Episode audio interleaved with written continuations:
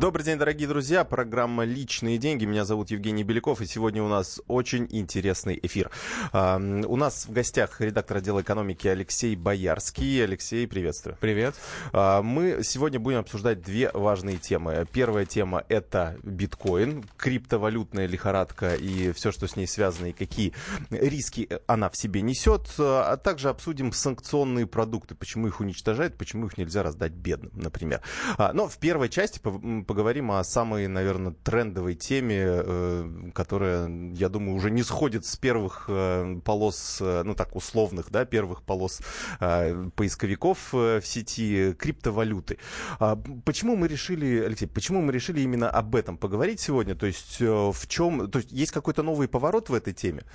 А, ну, нов... принципиально нового поворота нет, есть просто принцип... высказанное мнение, в общем, собственно, то, что давно витало в воздухе, но никто не решался озвучить, и первым, кто это вот так четко и громко высказал из медийных персон известных, и главное, не просто медийных персон, а специалист, который понимает, о чем говорит, это Наталья Касперская, а, генеральный директор компании InfoWatch, это один из крупнейших специалистов по э, защите информации, по, э, в общем, каким-то там диверсиям в интернете, в смысле защиты от диверсий. А, значит, она назвала, она сказала, что... Мы сейчас, да, пытаемся дозвониться Наталье Касперской, но, к сожалению, пока не можем этого сделать. А, я думаю, что в ближайшее время она выйдет к нам в эфир. Но мы, mm-hmm. а так пока мы тезисы а, повторим, те, которые она озвучила. Да, У нас есть... вот в эксклюзивной колонке для «Комсомольской правды». То есть, э, то есть, наконец, она уже сказала, что там это не просто мыльный пузырь, а, в общем, более а, а, а понятным языком назвала биткоин МММ. Да, я, вот наши слушатели подтвердят, я несколько раз в эфире говорил, что это тоже МММ. И когда я увидел, что Касперская это тоже сказал, я думаю, ну, слава богу, наконец-то хоть кто-то еще поддерживает это. Ну, мы не говорим, что это правда, да, что это вот прям точное, стопроцентное. А, вот, и второе, что, собственно, сама технология, ну, то, что, то, то, что это МММ, и то, что это мыльный пузырь, ну, собственно, это понятно, да, если валюта ничем не подкреплена, то чем она еще может быть там, то есть если это все построено на неком хайпе таком. Да, ну, если тут, если спросить тех, кто как бы очень вовлечен в криптовалютную тему, они нам 100-500 аргументов, что называется, приведут, что нет, это все не похоже. Ну, это, это ну, Хорошо, мы там, здесь приведем эти мнения в любом случае в нашем да, эфире. и второе уже, ну, как бы то, что это, она сказала, что это было создано американскими спецслужбами для каких-то своих целей. А вот интересная мысль, за, за, за счет чего она это поняла? Она говорит о том, что, во-первых, не существует вот этого вот мифического японца, который это изобрел, и, во-вторых, а, что там очень сложная технология, которую не могут сделать там даже талантливые инженеры на коленке, что за этим стоит индустрия.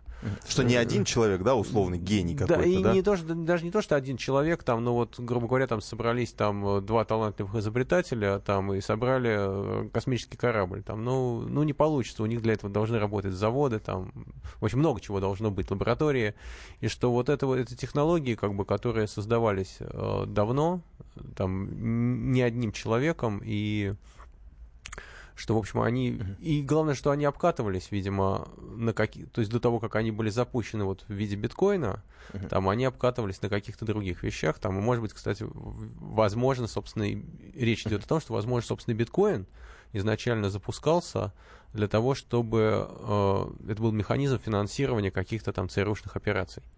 Mm-hmm, как интересная мысль. Давайте э, спросим нашу аудиторию. Э, 8 800 200 ровно 9702. Это телефон прямого эфира. 8 800 200 ровно 9702. Ответьте нам на такой вопрос. Вот вы лично верите э, вот в эту криптовалютную революцию? В то, что э, теперь э, у нас не будет наших стандартных валют, э, будут только вот такие криптовалюты, что не будет единого эмиссионного центра, как говорят адепты этой э, технологии, э, и что, ну, действительно, за ними такое будущее будущее. 8 800 200 ровно 9702. Это телефон прямого эфира. Можете также писать нам в WhatsApp и Viber 8 967 200 ровно 9702. Опишите вообще, ну, как вы видите, э, что такое криптовалюты конкретно а, для вас. Потому что я думаю, что большинство из вас уже все-таки наслышаны об этом. Много мы эфиров проводили, много информации об этом в интернете. Мне еще какая мысль понравилась у, у, у Касперской, что а, вот а, о том, а, как она сделала вывод о том, что это происки американцев, да, что это не японцы, что а, есть, видимо, у программистов какие-то, может быть, нам, кстати, программисты позвонят и скажут, э, так это или не так, что есть определенные э, методы написания кодов То есть какие-то специальные вот ну, условный говоря, жаргон, да, почерк, почерк да. Вот, вот, вот, что почерк там не японский, а почерк как раз американской школы, да. Да, то есть, ну, с одной стороны, там условно этот японец мог учиться в Штатах, да, иметь там какое-то американское образование, да, закончить там Массачусетский какой-нибудь технологический институт, например, да, но тем не менее, то есть я так понимаю, что это не просто такое голословное утверждение, что я думаю, что это, скорее всего, какая-то пирамида. Вот, но и э, тем У тебя есть, было, было, бы, было ли желание у тебя лично покупать э, биткоин, криптовалюты, ну, на, У, вот у на меня это? нет желания покупать биткоин и вообще криптовалюту, потому что, ну, как бы это такая игра, ну, можно там, на чем можно спекулировать? Там, ну, вот, вот есть там разные компьютерные игры, э, долго, значит, в которых есть своя виртуальная валюта, на которую можно покупать там какие-нибудь там артефакты внутри этой игры, там какой-нибудь меч лазерный там или еще что-нибудь. А, и между фанатами игры, значит, там как бы эта валюта ходит, то есть они там как-то там, но понятно, да, ну... Но она, кстати, обеспечена, да, обеспечена, она хоть, обеспечена хотя бы вот этими вот виртуальными шлемами, и щитами и мечами. А биткоин, он как бы не обеспечен ничем. То есть это вот нечто такое вот, э, вот некая такая субстанция между условно, условная договоренность uh-huh. там между чем-то и чем-то. Когда речь идет о валютах государства, которые не обеспечены золотом, там, но там на валюте, когда там на рубле было написано, там обеспечено всем богатством Советского Союза, а, тем не менее, и, соответственно, есть некий гарант, там некое государство, которое, там Центробанк, а, которое обязуется принимать там и, в общем, как-то обеспечивать хождение этой валюты. А здесь нет никакого гаранта, здесь никто ничего не обез... здесь ни... никто тебе ничего не обещает. Но заработать-то хочется. Вот, вот я считал, 800 долларов он стоил в конце прошлого года, а закончил год, ну, примерно в 15-16 тысяч ну, долларов. То есть 20 раз, 20 раз вырос, ну, с ума сойти. Ну, смотрите, ну это вот примерно то же самое, как э, заработать хочется, можно прийти на скачки, можно прийти в казино. Э, это, это нельзя воспринимать как валюту, это игра. То есть это нужно воспринимать вот как те виртуальные деньги внутри игры там. То есть их тоже можно вывести, можно обменять на реальные деньги у каких-то фанатов, которым не хватает этих мечей, там, шлемов, но воспринимать это серьезно и как э, источник, как, как, возможно, э, как инструмент накопления, как э, инструмент вообще какой-то долгосрочный, ну, я бы не рискнул. Угу. Ну, то есть пока э, рисков, на твой взгляд, рисков сейчас больше, чем, ну, так, ну, возможности смотри, выиграть. Смотри, эта игра может продолжаться бесконечно долго. Угу. Точно так же, как бесконечно долго продолжается МММ.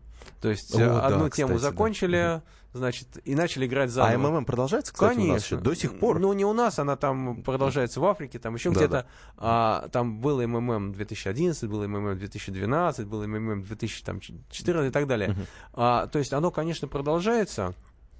Ну, то есть это все напоминает, как вот мы один тур закончили, uh-huh. как, как игра в покер. Там раз закончили, кто-то собрал банк, играем заново. А, ну да, да, да. То есть это. Ну, получается, все знают правила игры, и все в это играют уже как-то осознанно, понимая, что это, ну, вот именно ну, а, часть какого-то ну, виртуального пространства, ну, да, и, не, и, и без претензий на что-то реальное. Ну, учитывая, что это перемещается в Африку, то, значит, уже там в Европе уже научились. Вот, то есть э, уже, уже осознанно не, не, не входит входят в это. А, но, тем не менее, вот по моим наблюдениям, количество, ну, условно так, либо а, рисковых игроков, которые осмысленно входят в игру, зная, что там все, все, все это закончится плохо, либо условных лохов, которых всегда наколят, независимо ни от чего, а, их процент всегда примерно одинаковый а во сколько, всех странах. Кстати, там? Сложно сказать. Вот, но это вот как э, процент гипертоников, там он во всем мире примерно одинаковый. Ага. Вот, э, во всех странах также. А, вот... никто же не признается, что он лох, правильно, соцопрос не проведешь, получается. Вот, поэтому, то есть в любом случае там э, и главное, что они ни на чем не учатся. Там вот МММ накры... накрылось, они там входят либо в то же МММ, либо в какой-то другой, такой же с другим названием. Ну, только все. Угу. Понятно. Э, мы, к сожалению, пока не можем дозвониться до Натальи Касперской. Попробуем обязательно это сделать э, в следующей части нашего эфира. И в следующей же части будем обсуждать э, то, как стоило бы регулировать рынок криптовалют для того, чтобы сделать его легальным, для того, чтобы убрать вот те всевозможные риски, которые сейчас существуют. Я напомню, Алексей Боярский, редактор отдела экономики КП у нас в студии. Меня зовут Евгений Беляков. Оставайтесь с нами, вернемся через две минуты. Личные деньги. Можно бесконечно смотреть на три вещи. Горящий огонь, бегущую воду и телевизор. А телевидение можно еще и бесконечно слушать в нашем эфире. Потому что ведущие Егор Арефьев и Сергей Ефимов просто огонь. И никакой воды, только главное, что стоит посмотреть, а чего лучше никогда не видеть. Программу «Глядя в телевизор» слушайте по средам с 8 вечера по московскому времени.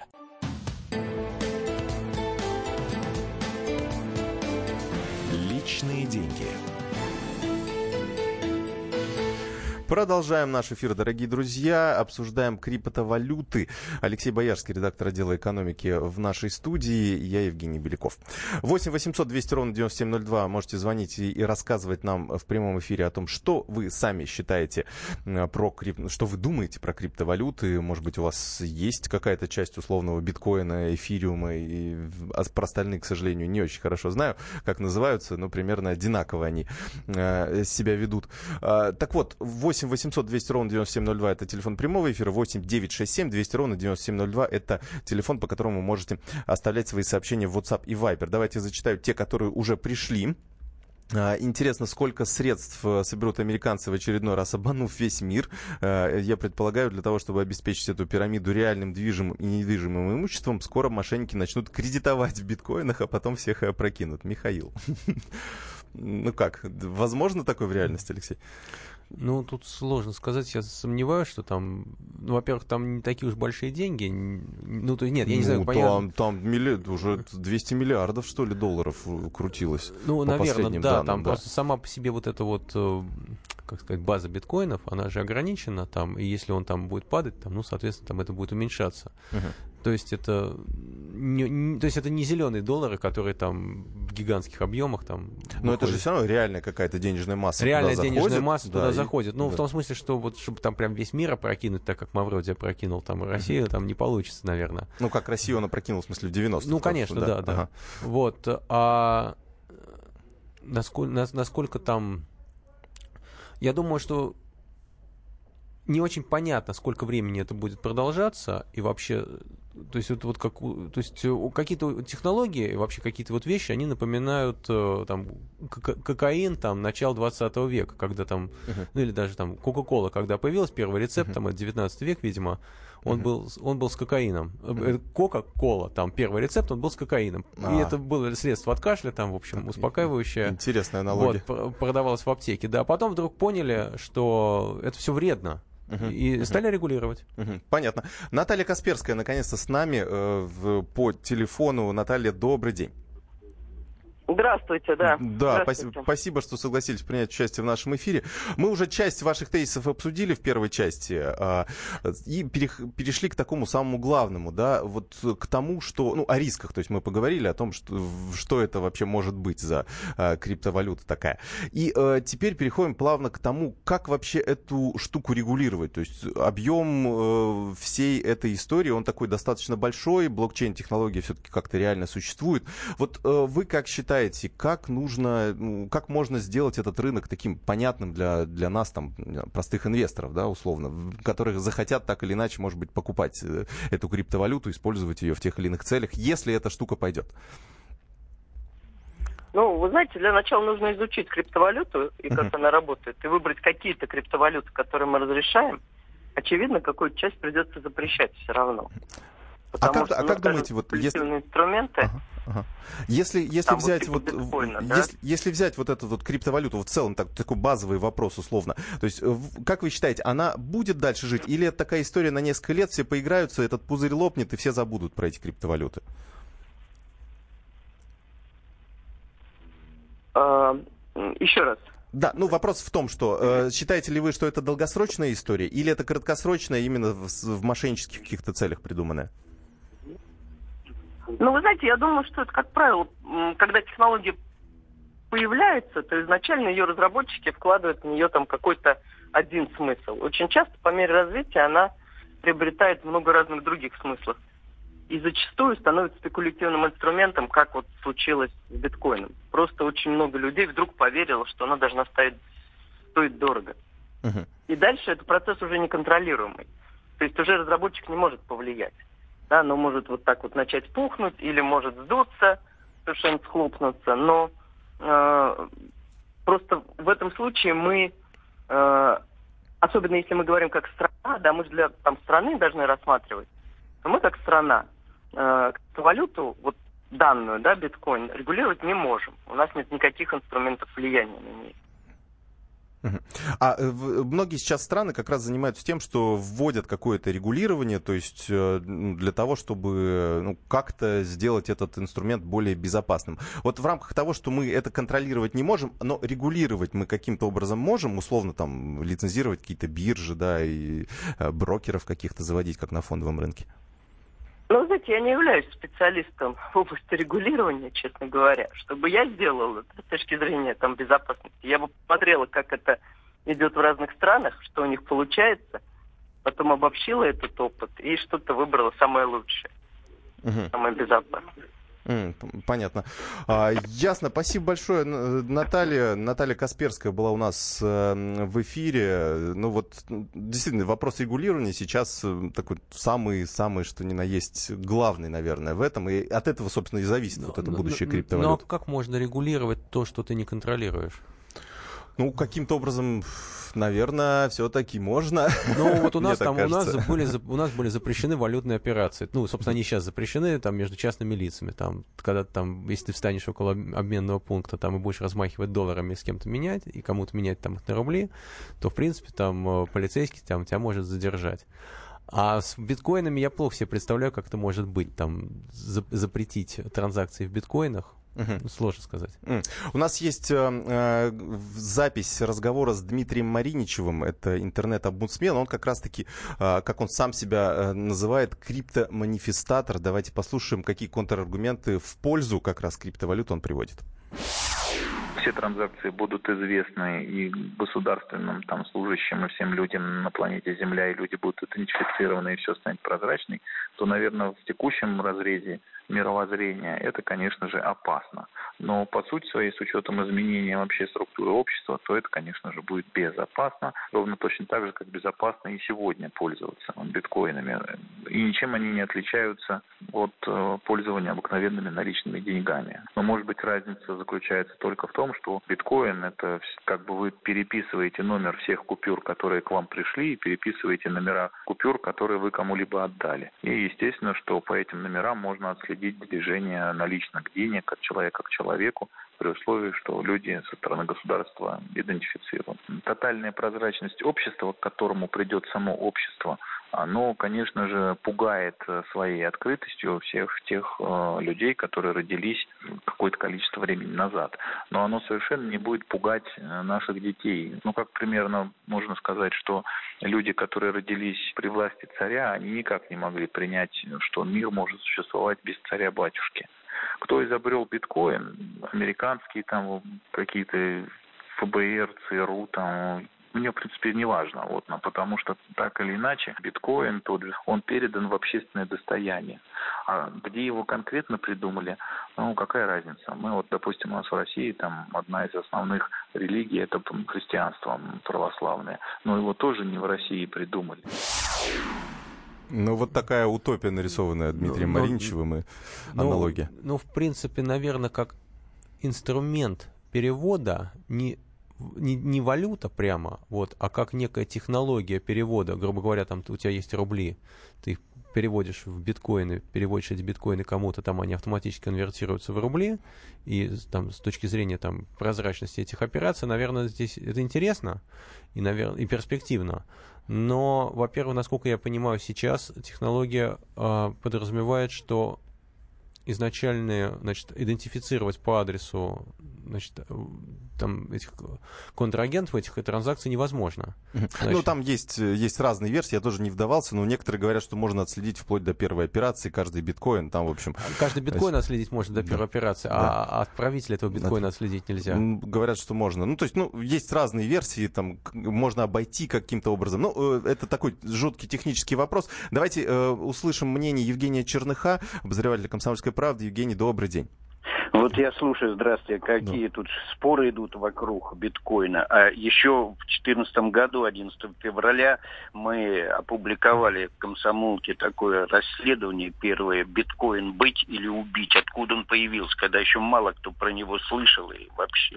Значит, и получается так, вы говорили, откуда он взялся, неважно ли важно, что впервые еще в 1975 году лауреат Нобелевской премии по экономике Фридрих фон Хайек, тот умер либертарианцев, неутомимый борец с государством и социализмом, опубликовал знаменитый труд «Частные деньги», где писал, что правительство надо лишить монополии на эмиссии денег. Валют следует считать обычным коммерческим товаром. И вот похоже, что именно она, эта книга, стала настольной для создателей биткоина, где он подробно расписал всю методологию, подходы, принципы, системы, включая ограничения на рост денежной массы. А в 1996 году Агентство национальной безопасности США... Чего бояться? Чего бояться, Евгений? У нас буквально 20 секунд осталось. А чего бояться? Не знаю, чего бояться. Я с биткоином не играю, поэтому я ничего не боюсь. Понятно, ясно. А если не хотите бояться, не играйте в биткоин. Вот такой вывод от нашего обозревателя. Вообще-то вот все напоминает какую-то детскую игру, когда дети там нарвали бумажек, там сказали, что это будет наша валюта, и будем друг у друга конфеты покупать, у папы с мамой там. Э, вот и эта игра там продолжается минут 10, потом все надоедает, и кто-то там последний, кто свои конфеты поменял на эти фантики, остался с бумажкой. В общем, будущее нас рассудит. Алексей Боярский, редактор дела экономики комсомолки был у нас в эфире. Через несколько минут вернемся и обсудим санкции. Личные деньги. Спокойно, спокойно. Народного адвоката Леонида Альшанского хватит на всех. Юридические консультации в прямом эфире. Слушайте и звоните по субботам с 16 часов по московскому времени.